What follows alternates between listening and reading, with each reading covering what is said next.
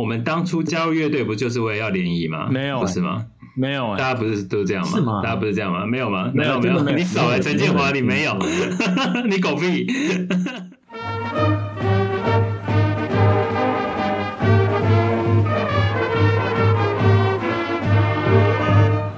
各位同学，欢迎来到建中乐旗队第11届 Podcast。那今天我们邀请到的来宾是中研院的曹昱。这个开头太正式，整个冷掉啊！对对对对，要怎么样讲？没有配合他的气质，整个冷掉。我的气质就是严肃。啊，那可以麻烦你严肃的来告诉我们，在高中毕业之后到现在，大概你经历了哪一些事情？要严肃哦。好严肃，对，不洗脑，好吧？好，各位同学，大家好，我是曹昱，非常高兴啊、非常感谢这三位很好的朋友们，很好的同学。组织这个、哦，谁也要避啊！你我没有说真的，我现在有一些朋友都慢慢离开了，对不对？这是一个很好的一个平台，我们把自己记录下来啊。那我们严肃的很快讲一下哈，我经历过的事情。好，这台大电机。看一下稿啊，台大电机 ，OK 好，从毕业然后到硕士啊，硕士也在台大电机，后来在乔治亚理工读博士，读了5年半，然后在日本工作了2年半 ，OK， 可能大家都不太知道这个，我在日本这段时间这样，然后呢，在2010年结婚。啊，2011年11月回台湾，然后2014年生我儿子哦，曹哲瑞。那以上简短报告，跟各位同学分享。哇，相当严肃啊，相当严肃内容，可以一个聊啊，我们可以一个聊，我们可以先聊。因为我最有兴趣，我还真不知道你在日本工作过。我在日本工作过，对，我在日本工作过，我在那个大阪，好，大阪跟京都跟奈良3个地方交界处。一个研究中心，这个是一个极机密的单位，叫京阪神吗？哎，你怎么知道？哎，叫 K 汉呐。没有，因为你说大阪、京都跟神户嘛。等一下，我讲错，京阪奈啦，京阪奈啦，京阪奈，京阪奈啦，奈良啦，对，奈良啦。那个蛮那个研究中心嘛，哈，它就是因为日本他们有点就是比较很小心的一个民族嘛，哈，它在东边哈就有一些研究所，那西边就会成立一个研究所，那西边研究所就在这个京阪奈，那东边像什么 NTT 啊，什么这个像我们这个单位叫 NICT， 他们在东边东京就有一些研究单位，然后西边也有一个，他怕那个东边如果被攻击的话，西边就可以这个继续发展这样子。不是东西互相竞争，你有的我也要有。好像有，我刚开始到那个研究所的时候，那个时候有一个感冒啊，叫做什么那个，反正就有一个感冒嘛。那时候在大阪有这个例子，然后东京就说赶快把新干线关起来，不要让西边的过来。就感觉在日本，他们好像真的东西是分2边这样子。然后呢，那个福岛海啸的时候，那个西边的人就说：“哎，我们就把那个新干线关起来，不要让东边的人过来，因为会带辐射。”对，怎么样？那你是在西边？我在西边，对，我在西边。我那时候在逃难，你知道吗？那时候从那个日本回台湾，一张飞机票要10万。然后我坐飞机要回台湾的时候就很挤嘛，挤回飞机了。然后但是我后来觉得说还是要回日本，对不对？因为基于义气，大家也对我这个人应该蛮了解，就是基于义气这样子哈，我就飞回日本。你就是忘了带东西回去是不是？真的一时打包不完啦，所以回去人也很匆忙嘛，还是得回日本，就飞回日本，你知道吧？飞回日本的这个途中哦，然后那个计程车司机还劝我说啊，不要回去，不要回去。对，然后我整个飞机上只有3个人，对，整个飞机上就是从台湾飞回日本，那时候还在就大家还不知道情况嘛，然后我就看另外2个人就是什么业务的感觉，然后就是苦瓜脸这样。那我也是，我回去之后，哇，那日本的那些人就哇像英雄是一样欢迎这样，对我拍手这样。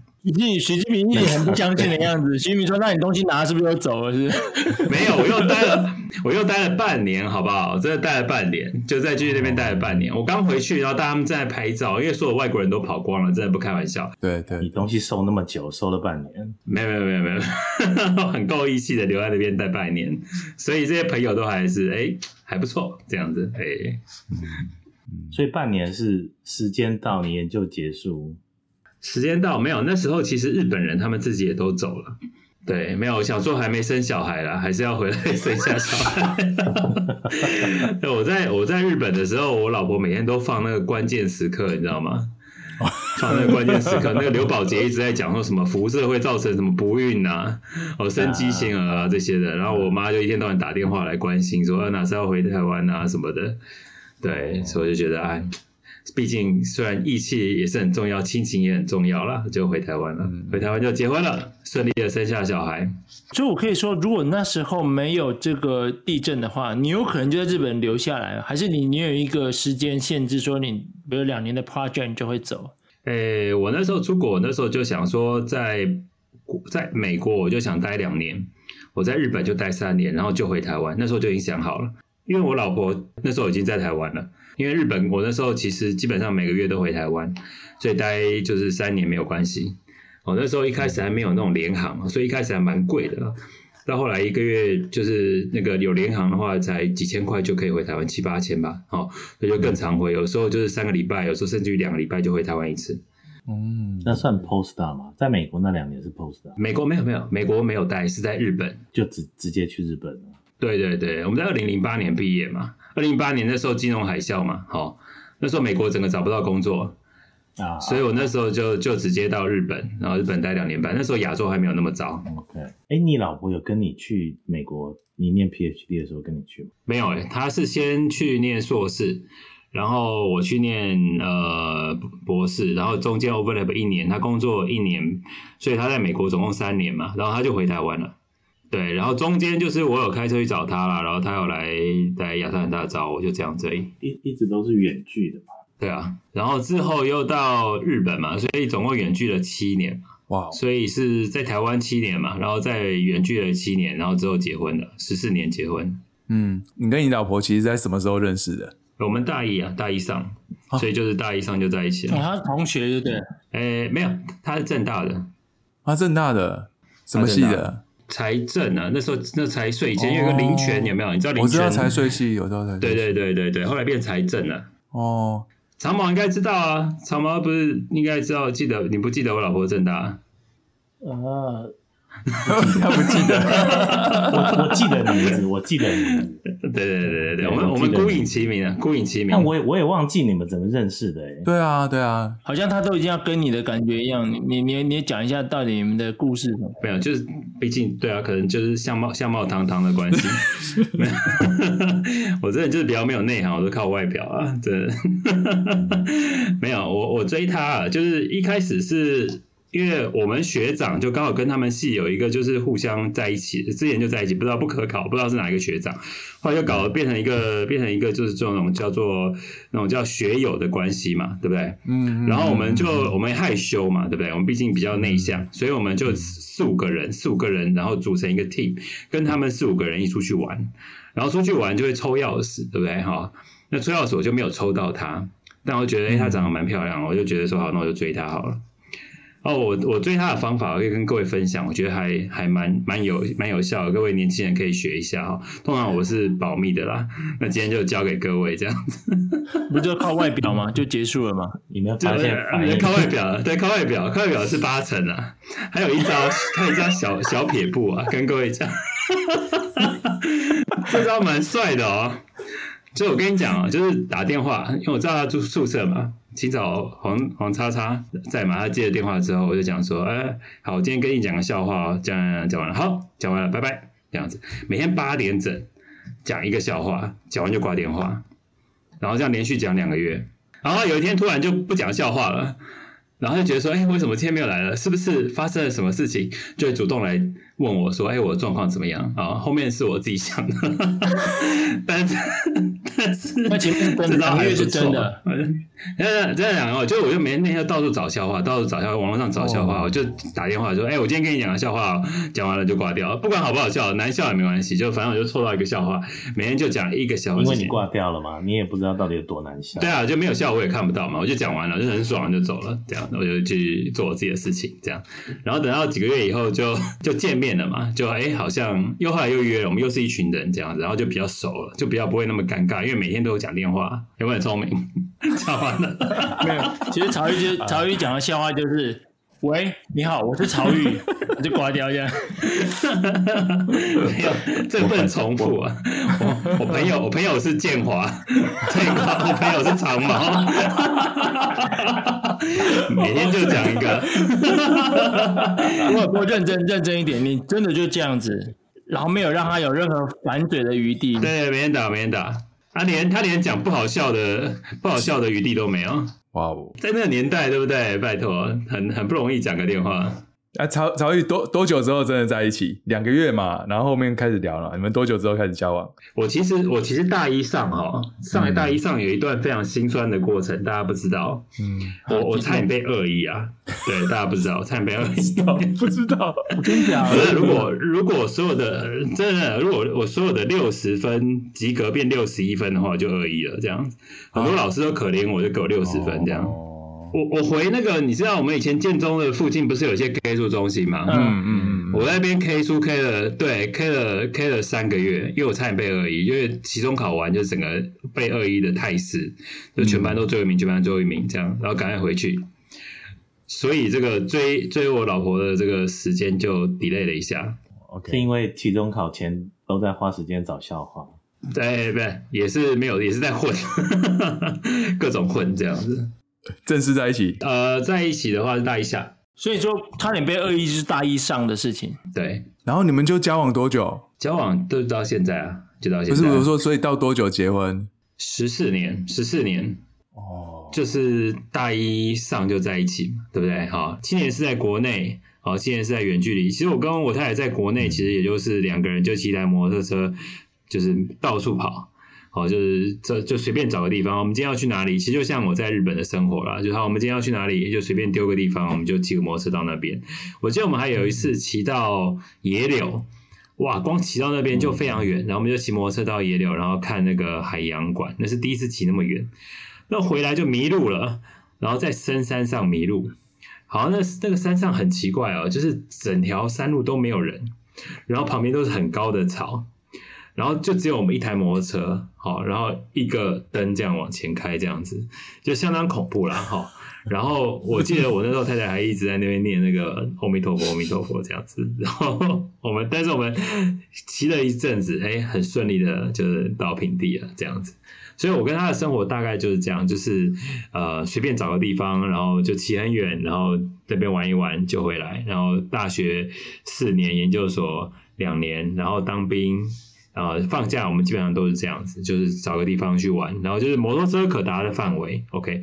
然后最远的一次其实是因为他那时候住台中，然后我开骑摩托车去台中找他。我记得那时候是去住曾伟富家，好，曾伟富在东海。然后我那时候是跟陈彦宏2个人骑摩托车去台中。然后呢，我们2个人就骑摩托车，因为陈宏说他没有去过台中，我们就一起去。那时候还不用戴安全帽，我们骑那个省道嘛，哇，那飙100公里啊，这样骑。然后我那时候就是2个人骑嘛，那后面后座那个人就拿一个那个大的那个喇叭的那种的卡式的，就是放音响，你知道吗？环绕音响，我们2个人这样骑，然后骑，我记得骑了3个小时，就骑省道从台北骑到台中。啊，那时候省道有那个有很多树啊。然后那个到台中才发现，哇，满脸都是虫的尸体，你知道吗？因为我们骑是100公里，然后没有戴安全帽，所以满脸都是那个虫，这样被打，满脸都是尸体哦，然后脸整个晒伤。然后我那时候就住曾伟富家，就住了1个礼拜，然后那每天就是骑摩托车去找老婆这样子，然后去台中玩一玩。OK， 那是比较印象比较深刻。满脸是虫，你他妈要到台中才发现了。对，不停的 non-stopable 好不好？就是我们男子汉有在擦脸的吗？没有在擦脸，直接一路杀到台中才看自己，对吧？才擦把脸这样子，一边补充蛋白质啊，嘴巴张开就吃一些蛋白质进来。我们现在已经过了30分钟了，我大概预期这30分钟大概都要剪掉，对。笨用这样子。然后我觉得我老婆比较辛苦一点，就是生我儿子的时候，他那个一开始早产那时候我打给蔡坤熙，我跟蔡坤熙还很要好，我们常常联络，然后还有方文啊，方文是我们家庭医生啊，所以有什么事情都打给方文。好，那时候其实25周哦，我儿子就快要出来了。好，就是快，我25周很恐怖啊。好，那对25周，然后打给方文就说哦这个不行，对，一定要撑到30。我记得那个时候还是25还是30，我记得好像是22，我老婆是22周还是22周更，对，很早很早。我记得我们那天还是就是两个手牵手就是去散步嘛，散完步就散到那个检查的那个医院，好，就是北医。然后那北医那个医生还蛮好的，他一看到他就讲说哇，那个他当场就说你要不要坐轮椅然后去急诊。然后因为我们才散步过来的嘛，想说有那么严重吗？然后但是就直接上去然后住急诊，就住了1个礼拜哦。然后呢每天他那个子宫颈又越来越短，感觉我儿子就快要出来了这样子。那时候好像19周，对，19周而已。那时候就很紧张嘛齁，然后那时候那个什么肺泡成长针啊，大脑成长针啊齁都打了，就一直急诊了1个月。所以我跟我老婆2个人就住在急诊室里头，我老婆就不能下床，就完全躺在那边。OK， 所以从19周一直到我记得到31周吧，31周左右，那时候才够大，才不会掉出来。哦，这个是因为我老婆年纪跟我们一样大，我们同年嘛，对不对？所以这好像就是比较高龄产妇都会有这个问题，就是子宫颈闭锁比较不全。对，但是我老婆就是后来躺在那边躺了10周，所以我觉得蛮辛苦的。因为19周之后呢，大概对急诊只能住4周吧，好，然后就出院，到一般病房。也是就躺在床上，那我妈就帮她上大小号，全部都是要就是我妈她帮忙。因为你想想看，婆婆也不是那么亲的亲人嘛，对不对？因为他们家在中坜啊，然后我妈帮她弄啊，帮她那个，所以其实也是蛮可怜这样子，所以就很感谢啦，对啊。然后也运气还不错，那我儿子现在生出来后来是30就足月了，好，38周左右嘛，头特别大了。我想说那时候是因为打那个头脑成长针，所以头非常大。他都戴那个成人的帽子，对，就戴那个我爸的那种帽子。哦，不过那几个月你太太在床上真的很辛苦哎，就是。真的是不能动哎，他对，就不只是安胎了，他真的是不能动哎，对不对？对啊，不能动啊！你想想看，就是你一个人躺在床上，你连下床都不能下床，然后就在床上吃喝拉撒，就吃饭啊，然后比如虽然就是翻个身都不太敢动，因为当初很紧张嘛，而且他那时候是要脚往上翘，你翘久了之后，其实腰会很痛嘛，对，很不舒服，很不舒服啊。对，我那时候就是陪在旁边啊，对，就陪在旁边，然后也是就是。陪了大概2-3个月，对啊，那个也是很惊险啊，所以人生充满了意外。所以就熬过31周之后就正常，他就可以。不是说他那个整个人已经太大了，他不会滑出来。之前是怕他太小了，有没有会滑出来这样？对对对，对，所以大家也要小心。我觉得这个产检都一定要做足啦，这样。我想要问你，为什么要在台湾念研究所，然后又出国？其实这个时间上加起来7年半还行，但是应该是有些转折吧。哦，对啊，因为我大学成绩太烂了，所以只好先在台湾念书啊，念研究所，想要累积 paper 嘛。你本来就想出去就对了。对，其实本来就预计要出国。哇，为什么？我爸他本来就在国外就是读书的嘛，所以他一开始就希望我，因为我叔叔也在国外啊。他希望我起码在国外念个书，这样硕士或是博士都可以。欸，其实对你的家里也背光不熟欸。我爸是那个头比从龙型的，他以前是台大教授，后来他去加入中科院，去发明那个去发明那个雄风飞弹，雄风飞弹双打船，就是那个打到渔船那个，雄3那个中式吗？他是雄二，他是雄二，不是开玩笑。我们不是开玩笑，我们有同学在中科院，然后就跟我们说，整个中科院其实最厉害的就是飞弹的那个部门。我记得有人跟我讲过这句话。真的，就我看我爸在中科院超级认真，所以我一直以为中科院是很认真，但很多人后来跟我讲到中科院很多地方是蛮凉的哦。但是飞弹不是，飞弹就是为了保护台湾，对啊。船打船，他常会说，这个上面的照片就是他的这样。哦，哇，对对对，他现在还现役吗？哦，没有，他已经80几岁嘛，他那个时候应该65岁退休。OK， 但他因为那个很 sensitive， 对啊，哦、对啊，所以他不能回大陆。OK， 我们家是内蒙古，你知道吗？哦、oh. ，对，后来就回内蒙古，然后内蒙古还蛮酷的哦，他的最小的叔叔跟他年纪差不多大，因为就他那个辈嘛哈、哦，他最小的叔叔跟他年纪差不多大，小时候一起上学这样，然后看到了哇，两个人很感动这样子，就看到他们以前小时候上学的地方，在那个内蒙古有一个地方叫做包头啊，我听过嘛，包头，听过，对对对，那蛮酷的，他那个地方内蒙古就是上面是中文，下面就是蒙文。所以比如说你那个什么梅花戏院，它下面有一个蒙文版的梅花戏院，哦，所以他应该看得懂蒙文吧？好像汉人其实看不太懂，哦，但是有蒙古人住在那边。Okay.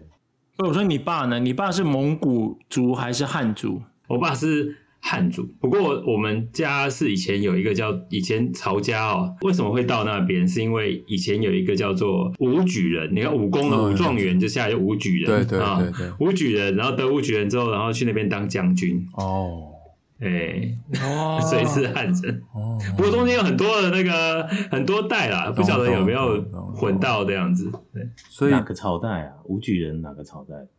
清朝吧，不知道。所以曹家曾经是非常辉煌，然后一直传到这一代之后就就更加辉煌。我说我儿子，下去之后又上来了，这样对对对对对对对。你刚刚说你儿子叫什么名字？曹泽瑞啊。所以现在期待哲瑞中心。对，这个哲瑞也蛮有趣的、哦，跟大家分享啊、哦。就是我们家有族谱嘛，我们回到那个内蒙古就发现有族谱，有没有？然后就发现这个，哎，我们那个我儿子那一辈哈、哦，叫做羿啊，人云亦云的羿啊，就是那个人云亦云的羿嘛，大家知道吗？这样1、2、3、4、5、6画那个羿嘛，哈。然后呢，所以要曹羿什么东西嘛，对不对？哈，应该要曹羿什么东西？那我爸又看那个算命的嘛，他就讲说啊，那个最好是加起来是几画，所以。只剩下4画可以用，就只剩下4画可以用。对，所以译完了之后只能选4画，那只能是什么方文的方啊、方文的文啊、方云的云啊这些字嘛，好，就只能这样。后来就有时候找不到，实在找不到这些文啊云啊都不是特别好这样，然后我们就我们就换了。后来我老爸就很生气这样子，然后就很生气，他就决定说好就不管了。他就随便乱取，就取一个泽瑞这样子，所以我老爸也蛮任性，就也不管族谱了，也不管几画了，就直接取个曹泽瑞，选个顺口。所以你当年进乐器队看到方文方云的时候，你是怎么感觉？我跟他们是国中同学啊，我国中认识他们啊，所以国中就开始。我们是大安国中乐队耶，我们是大安国中乐队。哦是哦，我们大安国中乐队，对啊，大安国中乐队代表法国号，那时候是元号，我们那时候就吹元号了，所以我们一进乐队其实是有点领先你们一截的，就是说实力上啊，各方面其实都是。就外表啊，跟实力啊，内在跟外在，对啊。我想说赖梦泉，哎呦，这个好像蛮有资质的啦，但努力一下，可能在高中时期可以赶得上我这样子。但我高中就荒废，我就跟张妍妍就荒废。没想到高一第一个礼拜就赶过你了，就意思这样。对，是。我们下礼拜要访问赖梦泉，对我问他一下，他说：“曹禺吹法国号吗？”没有啊，不是，绝对不是的。他齐队的，法国号，拜托！那时候我跟你讲过，你问方文就知道了。我那时候还自己我们家里买了一个法国号，你想想看，法国号很贵。我那时候真的买了一个法国号，我想要暑假每天吹。你看我觉得我有那个危机，是我觉得赖梦泉要赶上来了，所以我就买了一个法国号，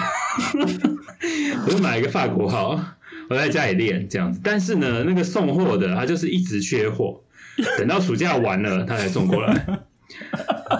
但是你知道吗？后来才知道，其实赖梦泉他也有偷偷买法国号，我们的那个胜负在那个暑假就分出来了，所以根本还没有上高一，暑假就分出来了，是不是？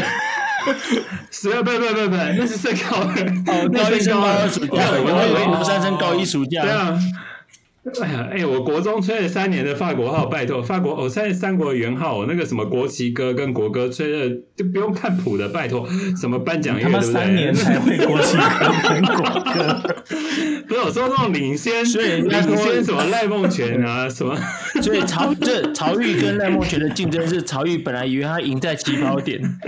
就根本就停在起跑点是对啊，算赖梦泉运气不错。对，我那个法国号玩了3个月，不然首席的位置我觉得岌岌可危。嗯欸，这一集很难剪，我们的那个剪接人会死掉，38分钟都剪掉，太跳了，现在整个都跳到一个不行，我不知道怎么办了。不用担心，对，我们先把这一集的精华先预录起来，以免等一下时间。对，那我们谢谢今天，谢曹玉，谢谢，这么快。现在开始可以，你可以聊天，不需要担心这个内容到底有。对，内容能不能先不要担心内容嘛？他刚一点都没有担心呢。对啊，刚才讲这件事情跟我的还没有讲到我的草稿哎。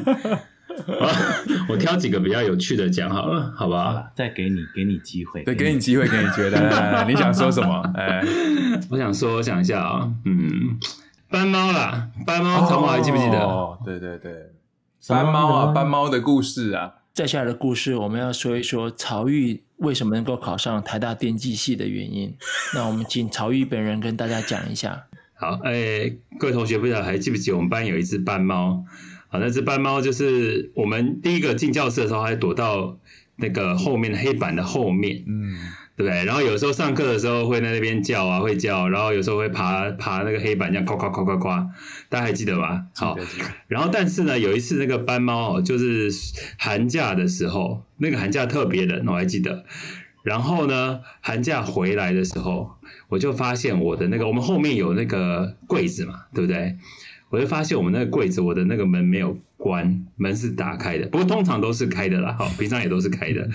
但我就看到那个猫的尾巴垂下来，我就想说啊，这个细鹤啊，因为我们一直想要打它嘛，对不对？我们一直想要把它抓起来，对不对？因为想要惩戒它，因为它常常在，你记不记得？对，记不记得在我们的那个考卷上或者我的毛衣上尿尿？对不对？然后常常尿尿，因为我的那个柜子比较关不起来嘛，很可能设计比较小，关不起来。对，所以他就会藏在我的这个考卷上啊，或者是毛衣上面睡觉，睡完就随便尿个尿这样子。所以我很多件毛衣后来都丢掉了，是真的。那个尿的臭味实在真的蛮臭的。然后呢，我就看说好，我一次要把它抓起来这样子，因为每次都没有抓到。后来我就慢慢走近，然后把那门一打开，哎，它真的连动都不动。还发现它其实是过世了，在我的这个房，在我的这个在过世了，对。然后我们我记得过世了，我们还记得那时候是考完，那时候是寒假刚过完嘛，所以其实联考大概还剩下4-5个月，大家还记得吧？啊，然后我们就把这个猫抱到1楼去把它埋了起来，然后呢，然后挖了一个洞，然后把它埋了起来，然后还立了用那个木头立了一个3年14班斑猫之墓。大家如果回去看那个毕业纪念册，还有一张照片啊，有一张照片是3年14班斑猫之墓，那就是我们围的，啊，对不对？长毛你有啦，然后导射啊，我们几个人围在那边还拿香拜了一下，然后每个人联考都考高20分，对不对？这是一个有情有义的猫啊，一个是很感人的灵异故事。好，讲完了。当年在那边的有谁啊？我记得有长毛，我应该有。对，因为我记得长毛也是莫名其妙考上台大了嘛，本来就是我觉得我们两个应该要沦落到什么某大学，你考试也是加分。对啊，我觉得我们应该是要沦落到别的学校了，就好像去那边拜的考试都考得比较好，就是没有不是说考得比较好，是考得比平常的水准好啦。结果后来回去看了，他那个地方已经整个重盖了，所以已经换掉了，所以那个斑猫已经没有了。没关系，我没有在考试，怎么现实啊？你不讲，我根本就忘记了。靠，你会忘记？你现在记得了吗？你现在想起来了吗？因为我想起来那个在你的柜子死掉。嗯，对，导师那一天，我们上个礼拜一起吃个饭嘛。导师讲这件事的 comment 就是说，要不是曹玉有去拜，导师就是整个乐器队最大的黑马，对不对？嗯，后来就他考上资讯系嘛，你考上电机系嘛，但整个乐器队只是自己的曹玉台大电机，然后大家就哦。哎，我觉得没什么、啊，对不对？遭遇，我妈也觉得没什么，干真假的？你认真的吗？遭遇，你那时候我不大知道别人的程度，但我大概知道是，哎，我大概到什么 level， 然后考出来，我就觉得我是那个 level， 这样差不多，我没有超前也没有落后。你那时候觉得你，我说讲实话哈，讲实话，我觉得。我觉得差不多吧、哦。我都讲实话，没有，我不想讲实话，当然是有比较好啊，对，当然是这个是比意想中好蛮多的啦。但我自己会觉得说，应该就是考完了，觉得考的还好，对，但是没有想到考的就是比平常好这么多。那你刚刚也是客气啦，其实你大概知道说你其实是成绩，你那时候念的还蛮有心得的，然后你就觉得说运气。有在你这边的话，你会考得很好，然后运气如果普通的话，你大概还不错，但是就结果是好的就对了，是这样的吗？那应该是说我考试考完的那时候，就稍微有看一下答案，我就觉得考得好像还不错，就我猜的那几题都有猜对。你看了别人的答案是不是？我看丁丁坐我旁边嘛，对我看他写跟我差不多。我觉得替他担心啦，跟我写一样，他应该是他错这样子。就你考出来拍拍他肩膀说：“丁丁不要难过，是不是？”我看你跟我差不多的答案，对啊，你的成绩跟我差不多，对啊，对啊，我们就好好朝篮球界发展这样。你不是读书这块料。我其实有想到另外一个，不晓得可能全班哈，就是乐队班两班都没有人知道，有一件事情就会藏在心里这样子哦。就是其实这个有些人也知道了哈，就是我有补英非凡，不知道有没有补过英非凡？嗯，有人有补英非凡吗？英文？嗯嗯，我补刘毅，我不是英非凡，因为反正OK， 那时候有英非凡、刘毅，那时候徐威刚出来啦。好，然后那英非凡那时候在上课的时候，那一般大概400个，大家有补过习就知道很大那届嘛，400个同学有北一女的，有对不对？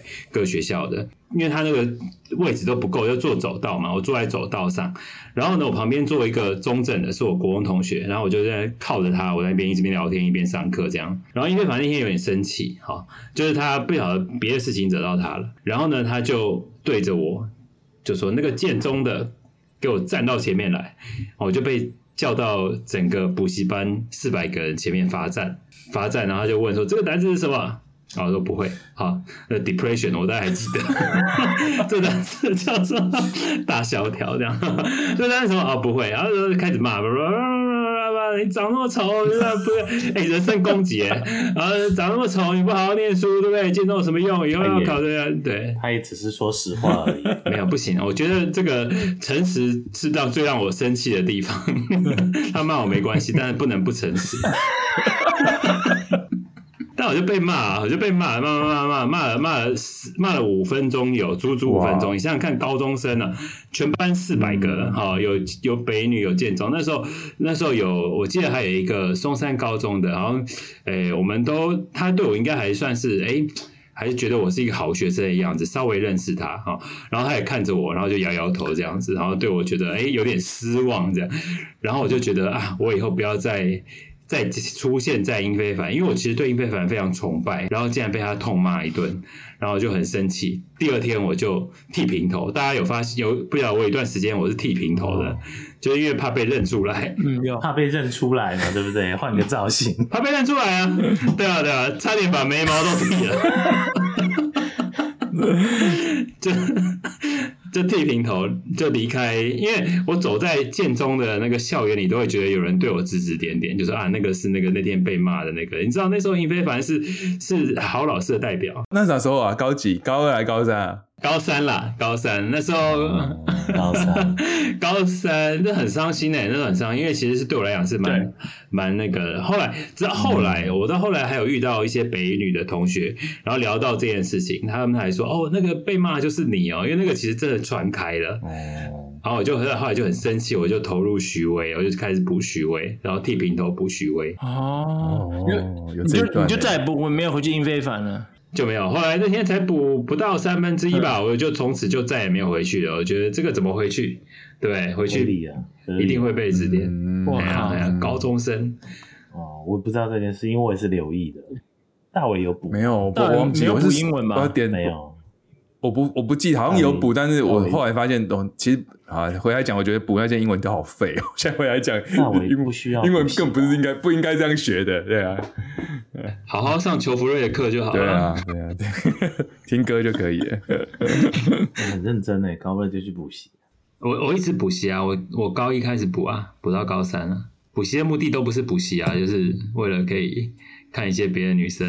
哎、欸，这段可以放在开头，对不对？很合理。补习的目的都不是。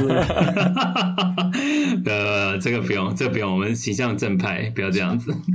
对，相当符合你的气质。我们当初加入乐队不就是为了要联谊吗？不是吗？没有哎、欸。大家不是都这样吗？大家不是这样吗？没有吗？没有，你少了陈建华，你没有，你狗屁！真的啊，我跟张延任两个人就闷到一个炸掉，你知道吗？因为我们只要有空，绝对是团练。我跟张延任，因为张延任其实国中有吹嘛，对不对？其实我们的实力本来就已经是优于这个戴梦泉啊、邱建明这样子，所以我们也不太需要那么练，对不对？所以我们就只要去联谊就好了嘛，为什么要团练呢？就很闷，但是他们就很爱团练，所以我们就每一次只要有活动就是团练，就法国号练得很强啊，对不对？你看我们真的说实在的，全乐队法国号真的最强的，大家凭良心，对不对？你刚刚说什么？你刚刚提到良心跟法国号这两个字，我没有兜起来。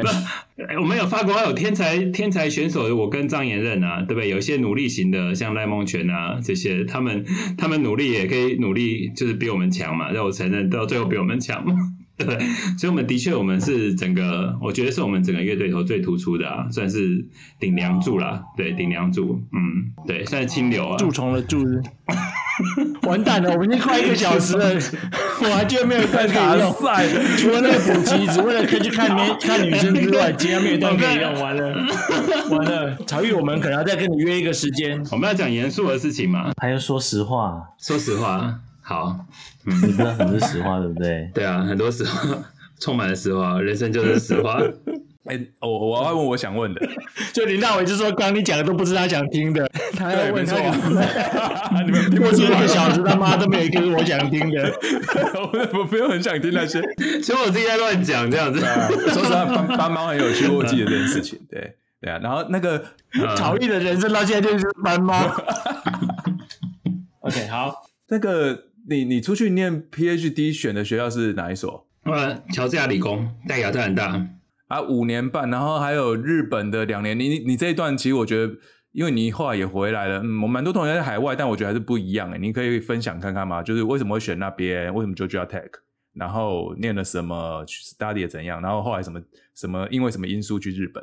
对啊，硕士班念完了就申请学校嘛，哦，那申请学校其实没有什么经验，那所以我就是申请的一些硕士是一些新的一些硕士的题目，然后呢，在我的硕士的，就是我在台湾念硕士的题目就去申请，我台湾就念语音相关的，语音辨识相关的，那我就申请了这个几个语音相关的老师，针对这些老师，那其中这个老师就有回我。OK， 那在有回我的老师中，他是算是对我比较好，他又持续在问这样子，总共有2-3个老师有回复啦，这样，那我就决定说好，那我去找他。那 Georgia Tech 的排名也还不错，那我就决定说好，那我就去 Georgia Tech。那其实 Georgia Tech 我觉得在美国念书是很辛苦的经验啦。OK， 我觉得我们那时候念到后来，因为其实美国老师他比较像是把学生就丢到水里，然后你自己能活下来就活下来，然后呢，如果能抓到一个木头，然后能毕业就毕业。像我一个学长哦，他念了大概有10年的博士，哦，10年，然后中间有无数次就是没有任何的奖学金，对，非常辛苦，非常辛苦。他其实就是早上就带一锅白饭，好，哦，然后呢就是中午吃一半，晚上吃一半，然后他就是只吃那个微波炉加热那种青菜。就这样吃白饭跟青菜，对，因为他已经没有钱了，哦，所以在美国念博士其实是真的是非常辛苦。那我们老师虽然不错，但我们老师对我来讲压力很大。嗯，我们留学生啊，念博士的留学生有流行喝一个东西，好，那叫做 Nyquist。长毛，你现在在美国，你去买那个 Nyquist， 它是一个感冒药，叫 Night Quest， 它那感冒药它比较有睡眠的这个成分，就是已经睡不着了，3点，然后但是睡不着，所以要喝 Night Quest， 然后才能睡着。然后每天就是3点睡着，然后8点起来，3点睡到8点起来，不是说要一定要怎样起来，就真的就自己起来，因为压力很大，就真的起来。对，所以白头发那时候开始长白头发，这样子就是从8点开始，就是8点起来，每天在那边。然后但其实后来长久下来，效果效率也没有特别好啦。对，所以就反正就是很辛苦的念完大概5年半。那我老婆也在台湾嘛，那时候就在台湾，所以在那边就是一个人啊。其实在美国一个人其实蛮辛苦的。OK， 比如说各种就是即使想要就是paper被 reject 啊，或者说大家在度假，比如说因为那边有很多是念硕士班的嘛，他们就没有什么压力啊，他们就可以出去玩啊，他就问我说要不要去啊，那我一个人去也很无聊嘛，对不对？那有时候我就去，有时候就不去啊，那就去的话也是看别人来一对一对这样子，然后也很无聊，所以我觉得在日本是蛮那个灰暗的这样子。然后呢，我就后来是2008年嘛，齁，那时候就金融海啸，那时候原来我已经 interview 了 ，OK， 我到那个Qualcomm。OK， 好，那 Qualcomm 那时候找我 interview， 那时候还蛮酷的，我觉得这个人生这充满了波折这样子哈。因为我那天去 interview 的时候，我要到一个叫 Tucson 好转机 ，OK， 这个地方 Tucson 转机，那转机它遇到大那个风暴。OK 哈，所以风暴呢，它其实就不能飞。我坐国内班机嘛哈，我就不能飞，所以我就停留在那个土上的机场，我就睡在机场睡一天，然后第二天一大早再赶快坐一班飞机到 Qualcomm， 然后 Qualcomm 有那个租车的，我在租车区那边 ，OK， 我再开到 Qualcomm 去，然后开过去，然后很快的 interview， 然后其实后来发现跟我想要做不一样，然后再来就是说他们后来一开始很有兴趣，然后说这要写 code 要怎么样，然后但后来也没有联络，因为他说他们整个 freeze 掉了，2008年整个 freeze 掉了，对，然后但是在 Qualcomm 之前我已经有一个 job offer 了，但是我已经想说 Qualcomm 了，我干嘛还要去，因为 Qualcomm 讲的很正面嘛，我就把那个 turn down 了，然后但是呢后来我再去找他已经找到别人了，所以变成2头空啦，好，所以在2008年那个我记得那个感恩节的时候啊，就感觉是很忧虑的，我想说啊，在美国待了2年半哈，然后结果毕业之后什么工作都没有，哦，就是连一开始没有到 Qualcomm 的也没有。诶，到后来呢，就刚好有一个叫做这个访问学者从日本来找我们老师，那我们老师叫我招待他，那我就跟他就带他到处去吃饭啊，干嘛？熟悉亚特兰大，他也是个男生啊 ，OK， 年纪刚好跟我一样大，我带他到处去旅游，然后合写了一些论文。好，那最后他要回去的时候，他跟我讲说，日本有缺，问我要不要去。好，就刚好我就去了这样子。啊，那时候就是哇，有点我离开美国的时候是有点这样逃出美国的感觉，我想说哇，这个鬼地方，我再也不回来了，然后我再也不写论文了，我这辈子再也不写任何一篇论文了，这样子。然后现在一天到晚都在写论文这样子，对，人生就是这么曲折啊！哈，不要这样说，把话说的太满。没事，不要乱发誓。对，然后我是从亚特兰大直飞还是转机吧，反正就直接到日本。然后呢，一开始到日本我是没地方住的嘛，我也不会日文啊，好，然后我就直接到那边，然后我那朋友就来接我，然后直接就到我那个接到他住的地方，我在他住的地方先暂住了一下。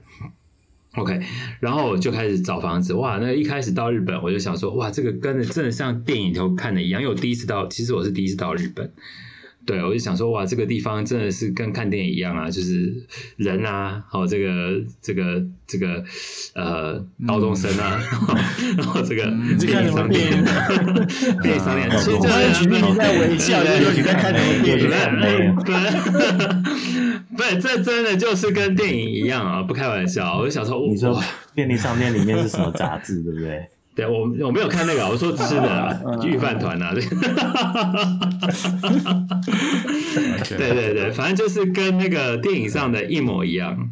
所以我在日本哈，日本其实我也是一个人嘛，因为我老婆也不在，我老婆总共在我工作的时候来过2次，她就腻了，她是水瓶座，她很容易腻，但是她来了2次，她不想再来了，所以但我在日本其实过得很轻松，因为等于是逃离美国这个地方，然后我在礼拜六礼拜天我就去那个车站，我就随便只按一个按钮说今天我要去这边，我就搭车这样自己去那边，然后到那边就走，乱走这样，然后再就回来，然后每个礼拜六礼拜天都这样子，对，然后很开心。我觉得如果没有311这个事情的话，我可能会待满3年，就再待半年这样。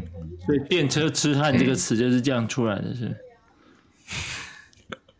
没有，我是那个正义的伙伴这样。哇！所以你在日本也是做语音辨识系统？对，那个这个就是我觉得是很 sad 的故事哦。这个就是我在2009年加入他们嘛哈，那时候他们就在做翻译，他是在做语音翻译。然后他们那时候我在2011年离开的时候，他们就有全日本最快的电脑，那时候我还叫京啊，东京的京，好京，全日本那时候基本上全世界第二快，全日本最快。然后他们要干嘛呢？他们就想要做翻译软件，就像现在 Google 的这种翻译，就是希望说在冬奥的时候，他们所有去日本的观光客都能用这个翻译系统，它能够翻译。然后你看看就很 sad 啊，他们就疫情啊，所以后来去的人又很少。他们投资了非常非常的多钱哦。我离开的时候2011年他们投资一个最好的电脑，然后我2018年回去的时候看到他们一卡车一卡车的这个那个叫 GPU 嘛，那个超级电脑全部准备好了。哇塞！但后来就疫情了，就很可惜。欸，我很好奇，你做语音辨识跟你知道那个语言有没有关系？因为你完全不会讲日文，你如果说中文或英文 ，maybe 还比较合理一点。但是跑到日本，难道跟语言一点关系都没有？有没有？其实现在流行的，现在流行是所有东西就是机器学习的。哦，那我们当然做语音学的会觉得说我们需要一点这个语音的 acoustic knowledge 啦 ，OK， 这个现在还未定啊，哦，就是现在这个机器学习就说你这个大量的 data 就可以自己解决所有的问题了，更不需要人的知识，哦，这是现在的潮流，对，对，像 Google 那些人也不会讲中文啊，但他们中文做的就是全世界最好，类似像这样。哦，所以我还以为那一群比如 Google 中文东西是会讲中文的人做，其实不是。其实不是。像我在那个中心，我主要做的事情什么呢？我是要收集华语的语料，然后帮忙看他的那个讲话内容是什么。那把这个找好之后，都是机器在训练的，所以我等于是收集 data 的人而已。然后这个工作是收集 data 的人是我主要的工作，但是我剩下的时间可以做我自己的研究，所以就是一半一半，我自己要发论文，然后一半是要帮忙做产品。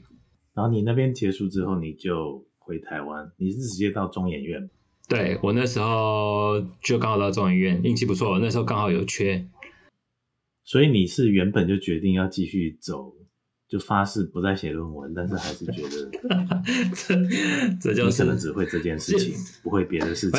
这件事情就是这样子。其实我在日本也是很混，我打定主意就是没有写论文了。就是我在日本也是写一些这种无关紧要的小论文，主要出去玩的，哦，就是参加会议的这种会议论文嘛。哦，但是我在找工作的时候呢，一开始我只投了3家，2家是国内业界的，1家就是中研院。中研院是我在美国的老师。一直说要我投这个，然后说到这个呢，这个可以创业，我有点想要创业。他说这个可以创业，然后之后如果在这边也可以跳到业界 ，OK， 好，然后我就被说服了，然后我3个都投。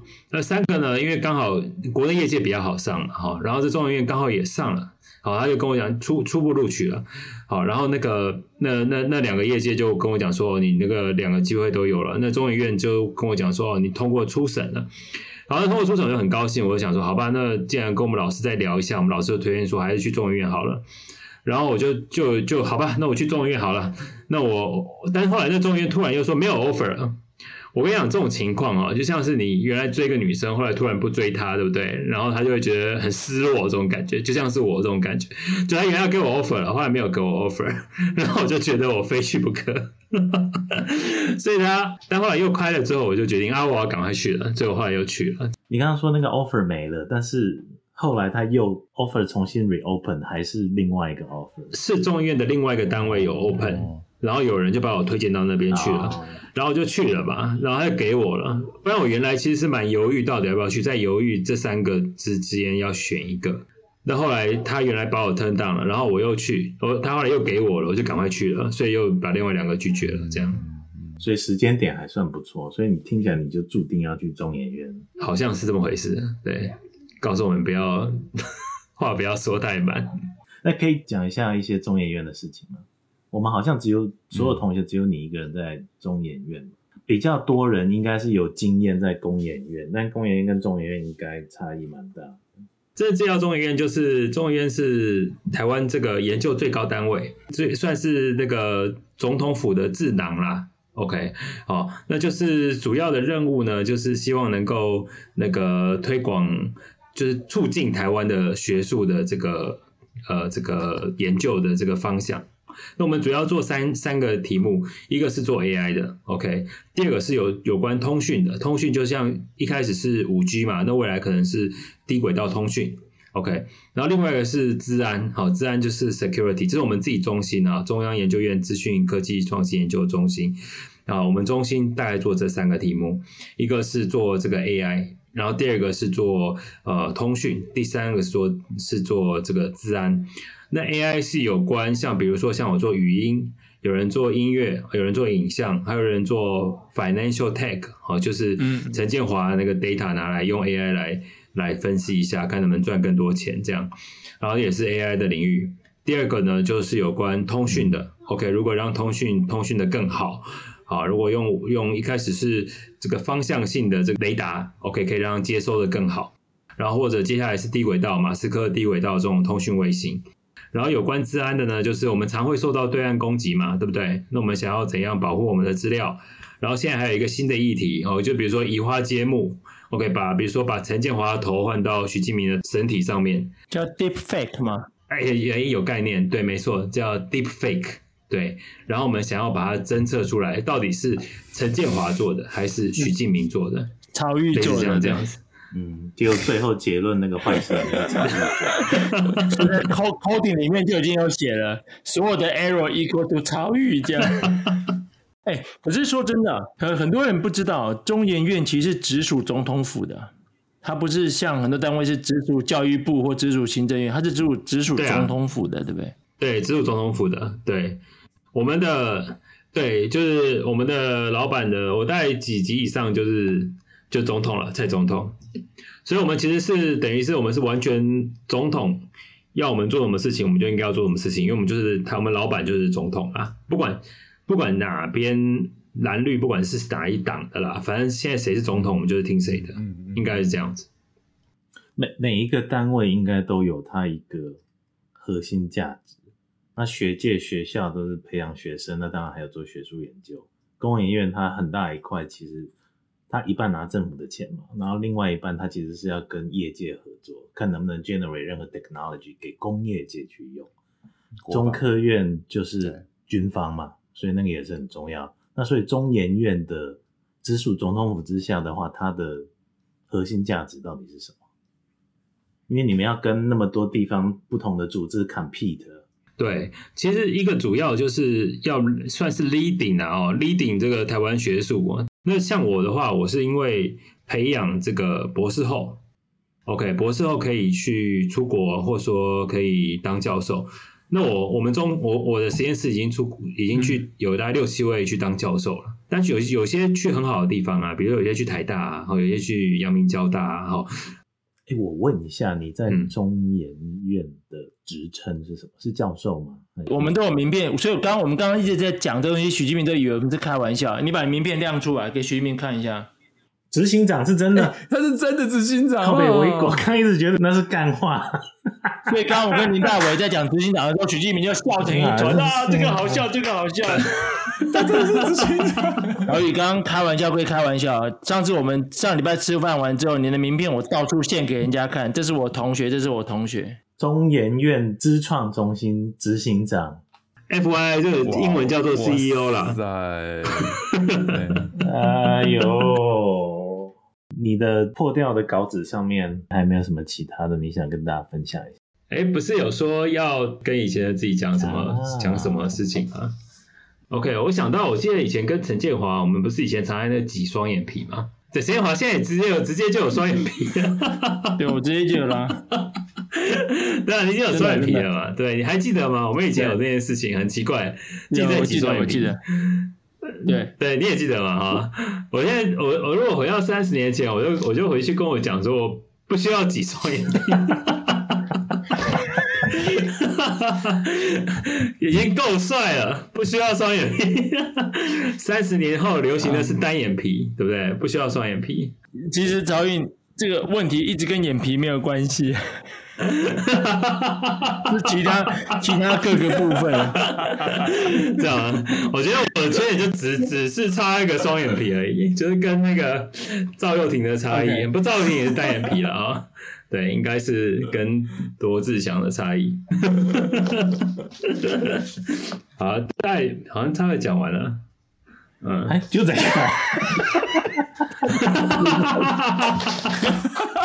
你不是有别的？我以为有一小段呢，就是不同的时期，你会给自己什么样的建议啊？好，如果是念博士班的话，好，博士班没有，当然现在是这样讲了。如果现在我回去跟当初念博士班讲说啊，你虽然这么痛苦啊，但你有一天会毕业的。这样子，我会希望的，不然的话，那时候过的是真的是压力非常大，真的，那是压力极大，可能大家不晓得。其实我们那个，在我念书的这段时间呢，我遇到2个人自杀，有一个人自杀就走了，对，然后有另外一个，对，另外救回来了，对。其实我觉得在美国求学，我不知道陈建华可能，因为陈建华可能是。这最 top 的学校吧，可能比较不需要有这么大的压力。就我们这边压力蛮大的，然后我们这边的确就有一个人就走了这样子，然后有一个人是我看他去洗胃啊什么的，他吃了很多那个安眠药这样子。嗯，对啊，我就想说啊，其实在大不了没拿到博士学位回台湾，对不对？当工程师。也还不错啊，对不对？就过不一样的生活，不用每天下班哦，还要在这些想一堆这个怎么写 paper、怎么做研究的事情。哦，如果是对我当初的人，或者说对我未来我儿子遇到同样的事情，我也会这样讲。其实再怎么样也没有，都有出路嘛，对不对？嗯，好的 ，OK。还有最后就是一个 dream 嘛，对不对？有讲到说未来要做什么什么梦想，对不对？有一个在这个众议院啊，有一个很厉害的一个研究员哈，就是一个很厉害的一个所长了哈。他跟我讲说，他觉得哈，在做研究的话，要做出3样哦，就是对人类有贡献的东西。那我觉得我现在做了第1样，做了可能有一点贡献，就是我那天 demo 给那个大伟跟那个陈建华看的。那个东西，我觉得还稍微有一点点哦。大家可以，其实我想要看那个，我们有那个 app 叫做 Citizen 啊，就是 Citizen 的 Z 改成 S， 好、哦、，Citizen 的 Z 改成 S，、可以去 Google 一下。OK，Citizen、就是把这个语音的杂讯除掉，变成干净的语音嘛。好，那我们想要就是可以用到助听器上面，未来想要做到助听器上面，或是用到通讯。OK， 那这个算是我们算是最早做的啦，在台湾算最早做的，所以这是贡献之一啦。那我想，你看回台湾已经11年了，对不对？回台湾11年，如果我到退休都不离开中研院的话，我还有20年，我实在是有够久。那20年就是等于10年，每10年我要做一样还不错的东西。OK， 感觉前10年已经做出来了这样子，然后也升等了，之后每10年再做自己的东西。曹毅，如果你最后有一个 take away 想要分享给同学的话，那你有什么话想说？我觉得我的这个目前的人生哈，就我们常常会用一个。数学模型叫做 Hidden Markov Model， 隐藏式马可夫模型，它是从左到右的一种模型，它可以模拟不同的 state， 就是某一个状态，那就是每个人生有不同的阶段，我们可以把它想象成说我们人生就是一连串的这个 Hidden Markov Model， 不同的 state。那我觉得在建中乐旗队这个阶段是我人生交到最单纯的朋友，就是我们这些大家都是最单纯的 ，OK， 而且是我觉得是彼此间没有各种竞争啊，然后就是而且是非常要好的，我交了很多非常要好的朋友，然后也让我，如果现在可回想起来的话，是我觉得如果我要选一个回去重新，就是我如果回去穿越到过去时间，然后重过一次的话，这个是我最想要穿越到的时代，然后非常开心能跟同学们这个当同学。OK， 那也很感谢，其实很感谢就是三位啦哈，做这件事情其实就算是有个纪念啦。好，然后我们就是在这个阶段，好，在40几岁这个阶段，我们有这个机会能够再 record 自己一次，然后再说，哎，我们在30年前有发生过在一起，然后这么要好，然后在30年后，又可以自己 record 一下我们的人生，非常好的一个事情。那也希望三位同学还有所有的同学们，人生都未来都很顺利，然后我们在30年再30年，说不定可以再聚会这样子。那很感谢这样。OK， 终于不讲干话了。对，讲得真好。好，就这一句了，这一句1分半就可以，就接这一段就好了，对，就这一句啊，这一句1分半，好，我就讲1分半。